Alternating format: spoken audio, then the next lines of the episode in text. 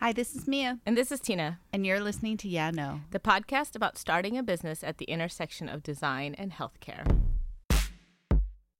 Wait, can we do this again? You start. Hey, this is Tina, And this is Mia, and you're listening to Yeah No. a podcast about having a business at the intersection of design and healthcare.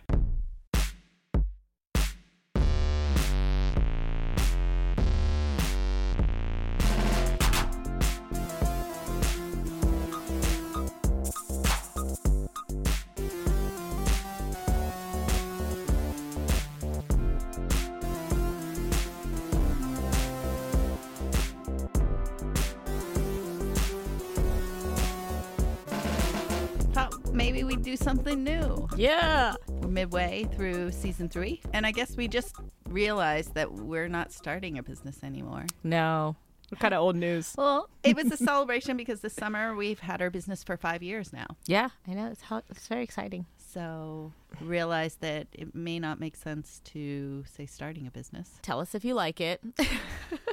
Big Tell us if you Big noticed that change. lo- one We don't word like- change. We, we don't like change.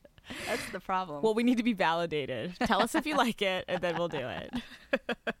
We're at the halfway point of season three, and traditionally in the podcast episodes, at the halfway point, we do a seasonal check in. Yeah. A seasonal check in is when we look back and we just think about the things that are interesting for us. We do a little reflection. Sometimes we make some new goals. Yeah, we talk about the topics that are happening right now and the things that are top of mind for us because when you have a business at the intersection of design and healthcare, it's important to kind of say, here are the things, and it helps us to kind of build North Stars and things like that. So Right. let's start with our story of health.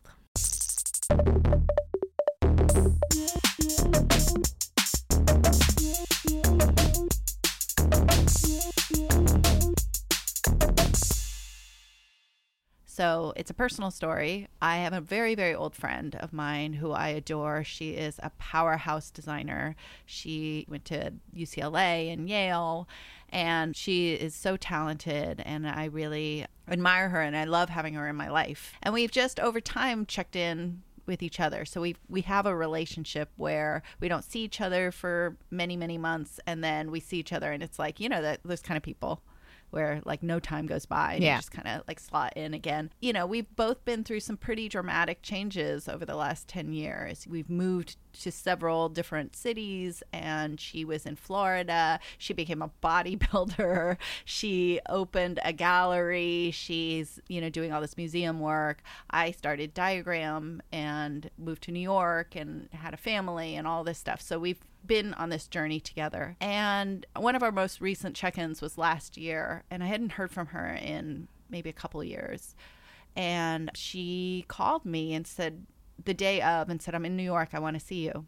So I said, okay. So we went and had lunch. So I show up, and she's not doing well physically. I've known her to be very healthy. She was a bodybuilder, you know, and she was super run down. She said that she had been dealing with stomach issues for the last year hmm. and was in New York because she's like, she just had this moment of I've got to take care of this, you know. And we had a really good conversation about like how if you don't take care of your physical body, then you're not going to be able to do the things that you want to do and that it's such a clear sign to listen to what your body's telling you. Your body really like responds to emotional and mental and and physical and environmental stress. Yeah. And will tell you if something is not right. And why do you think that she got in touch with you? Like, was it coincidental that she had just come to New York at that time, or was that, you know, why do you think that she had gotten in touch with you for uh, during a time where she was having challenges? I think we've always had the type of relationship where it's a really safe relationship and she has been trying to filter out the things in her life that are not positive for her just to cut out all of the negativity. Right. And luckily I'm on the side of the fence of the positive. This is not surprising to me. you know, she was on this journey and she got her health back together. She's doing really well. She's eating this very um, healthy, super, super healthy diet. I don't know how FODMAPs. she does it. What? FODMAPs. What are FODMAPs? You know, there's, there's like a FODMAP diet. Oh, yeah, yeah. It's one of those like res- highly restrictive diets, but she said that she's, I mean, she sounds like she's doing amazing and Yeah. she's building a business. And Yeah. it really reminded me the value of checking in. So we're checking in today. We're going to talk about three things. Right. The first thing that we're going to talk about, Drum roll, please. topic number one, is that we're going to talk about inclusivity in healthcare. You know, we know that there's a lot of challenges with ensuring that all aspects of health are inclusive of genders, races. Um, right now, it's pretty one sided. And so we want to talk a little bit about that. Woohoo. Topic number two is around women in healthcare and particularly around leadership. So, how can we get to the place where we have more women in leadership in healthcare? You know, also, I think that touches on design leadership as well. And number three is a follow up a little bit to our privacy conversation around privacy in healthcare and privacy in general versus personalization. Okay. So, Yeah. are you ready? yeah. Okay. This is just like, I feel like the build up to this feels a lot. It's going to be anticlimactic. like, I feel like we should be jumping into a pool or something right now. Are you Pie ready? in the face. Brace yourself. Yeah. Hold my hand. yeah, too much energy Okay. right now. I know. Too much caffeine. So, number one. So, I have a little game. I'm to trademark this game. It's called Yeah versus No. Nice. Let's do it. I'm going to give a shout out, a yeah to Onboard Health, which is a company that is focused specifically on bringing more diversity and inclusion into healthcare companies. They're really looking at how do we get more people of color, more women, more minority voices into companies and really making that a focus because if you don't prioritize it, it's not going to happen. Right. Yay to Onboard Health. What's yours? Do you have a no? No is definitely on my mind is clinical trials. We've recently just had a project where we were working in lupus and there was one particular patient that was really striking to me because lupus affects largely African American population and women and she was an African American woman. One of the things that she talked about why she didn't take medications or was very adherent, which means that you take your medications at the right dosage and at the right time every time, was that she mentioned that she felt that clinical trials for these medications weren't tested on people like her. And so she had a distrust of whether or not that medication was going to work for her.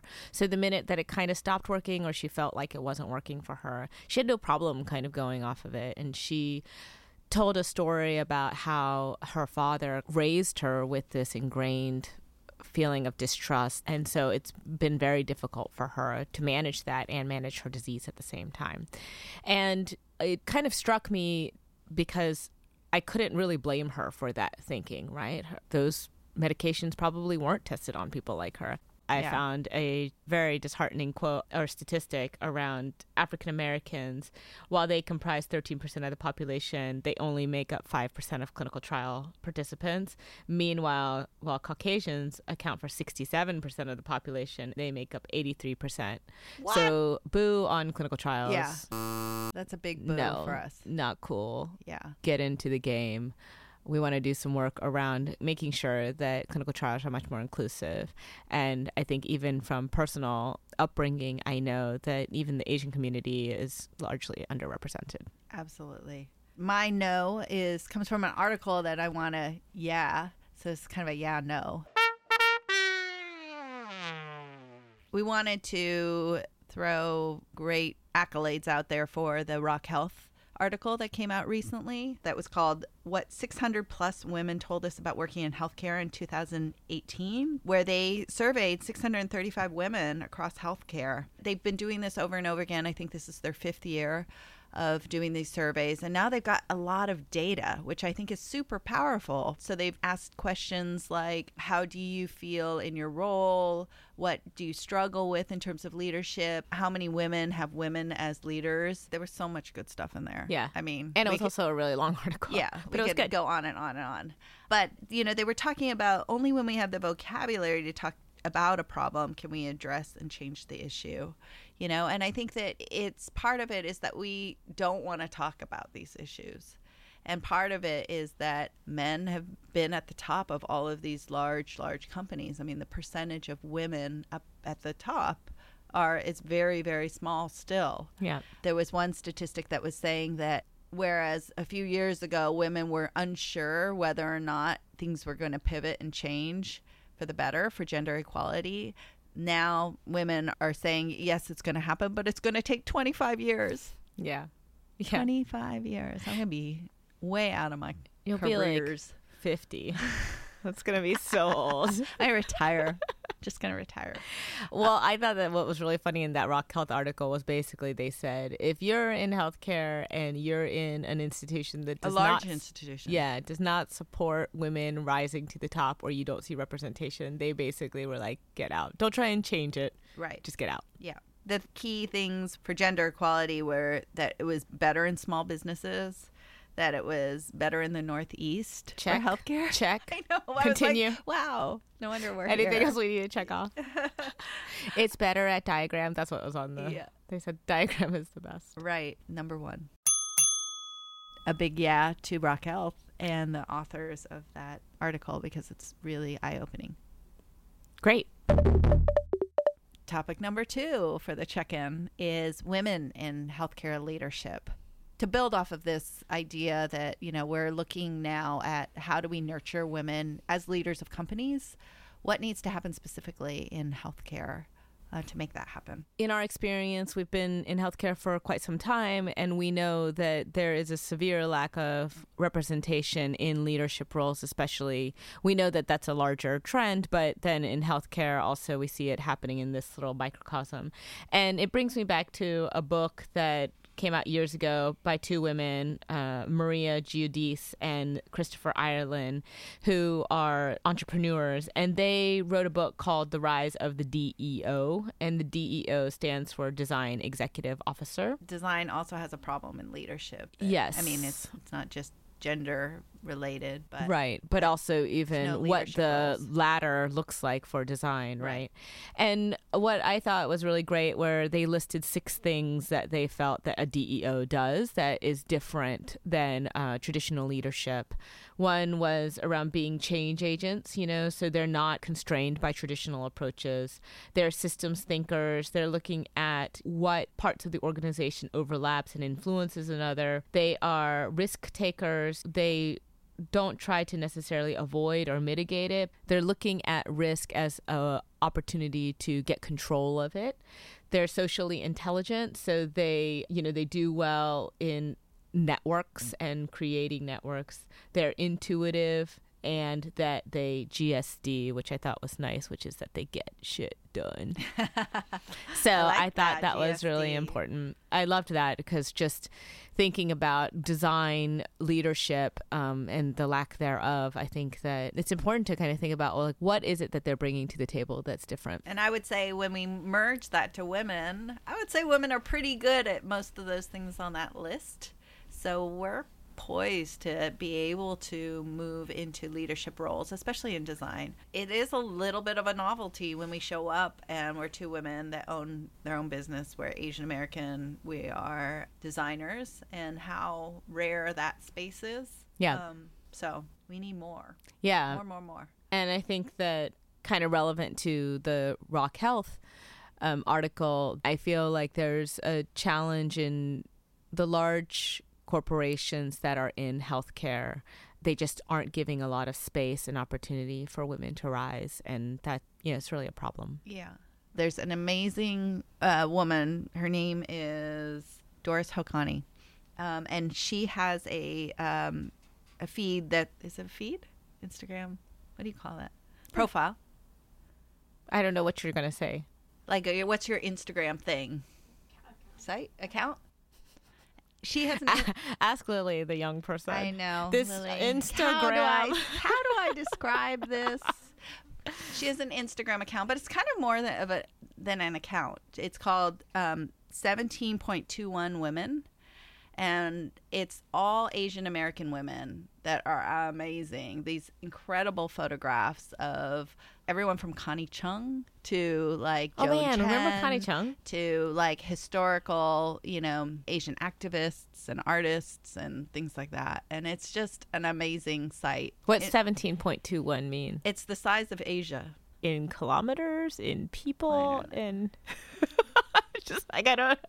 It's the size. It's like seventeen point one million miles or something like that.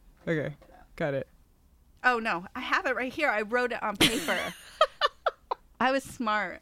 I just 17 Forgot that you were smart. I know. I was thinking ahead at your questions. I was like, what is Tina going to ask me? 17.21 refers to the 17.21 million square miles that make up the continent of Asia. Wow. And so it's huge, you know? And how often do we see women in media, in music, Yeah. in arts, in politics? I can Very, probably count it. very on- rarely. Yeah. So Yeah. her site is just really amazing, and Yeah. I love getting her posts. Cool. Our third and last topic that is on our mind right now is a follow up to the privacy conversation. We've been talking a lot about privacy versus personalization and what are the things that you're giving up. Yeah. And you said that you had read an article. Can you talk a little Yeah, bit about I- that? I had a mind shift. Why I wanted to put it on this check-in is because the last time we talked about it, I I was pretty dark about m- the possibility of privacy and That's when you cut off all your phones and you like went off the grid. yeah.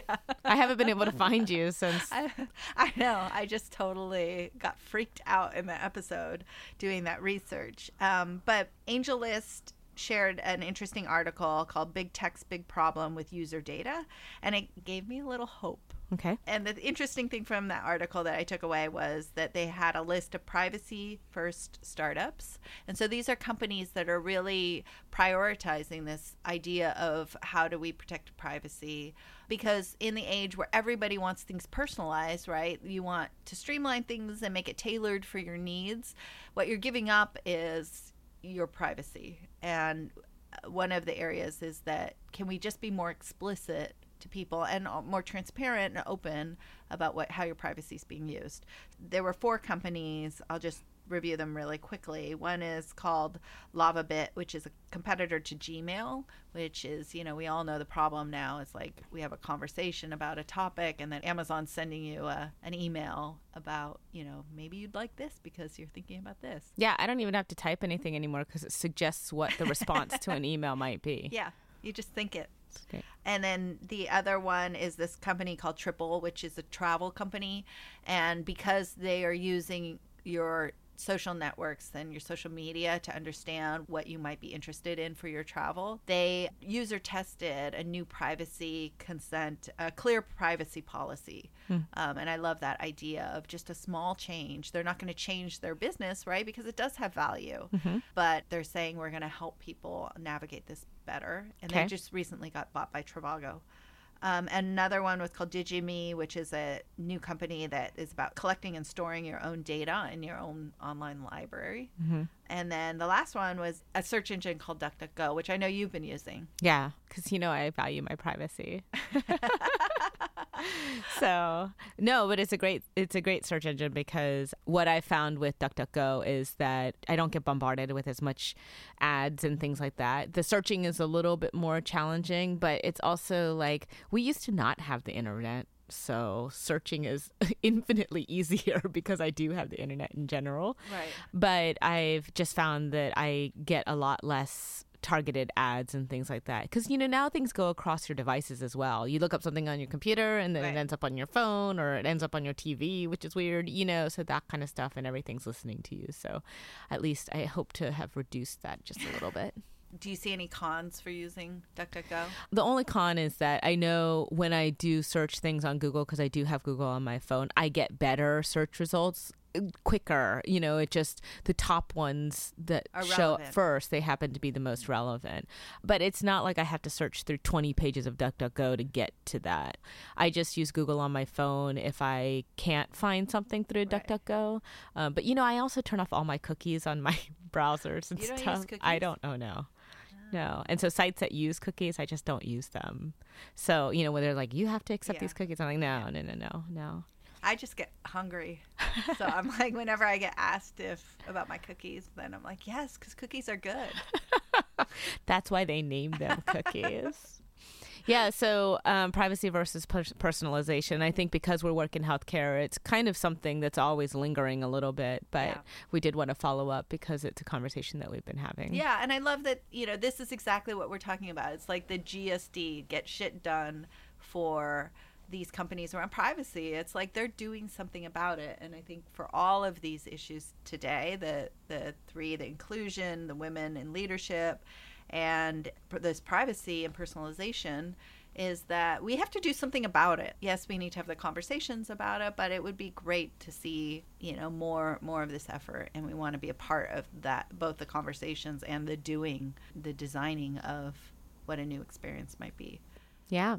And so this is uh, just to close on this check-in is I had a check-in on myself. We talked about inspiration in season 2. I used to think that you need to get inspired in order to want to do something so that like the inspiration helped you work through a problem. But I'm starting now to reverse that and want to reframe it and just say you just need to do something. Yeah. You need to just start. It doesn't matter what it is, but you've got to do it. Yeah. And once you do it, that helps to build the momentum for you that results to being more inspired, I think. Yeah. Get shit done. Yeah.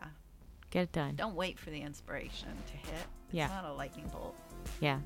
This podcast is over. You have to finish listening to it. So get going. Yeah. Turn Yeah. this off. Yeah. Stay tuned for our next episode. If you like what you hear, please subscribe to us. We love subscribers. Leave us some feedback. You can find us on the web at yeahnopodcast.com and on Instagram. Yes, we're going to be showing some of the fabulous studio that we're recording in today. Figure Eight Studios in Brooklyn. And at the helm today is Lily Wen. Um, Michael P. Coleman is somewhere. His face is here. I don't know, where his body is, but his face is here. we made a paper cutout of Michael today. Just because we miss him so much. Michael.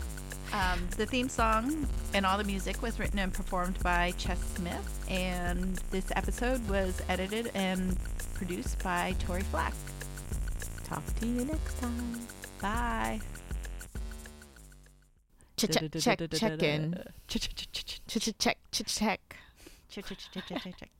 That's a um a Beastie Boys reference. For those people who don't know, the Beastie Boys was a band. It, it was, you know, no, check it, check it out, check, check, check, it out. Do you know that song? Anyway,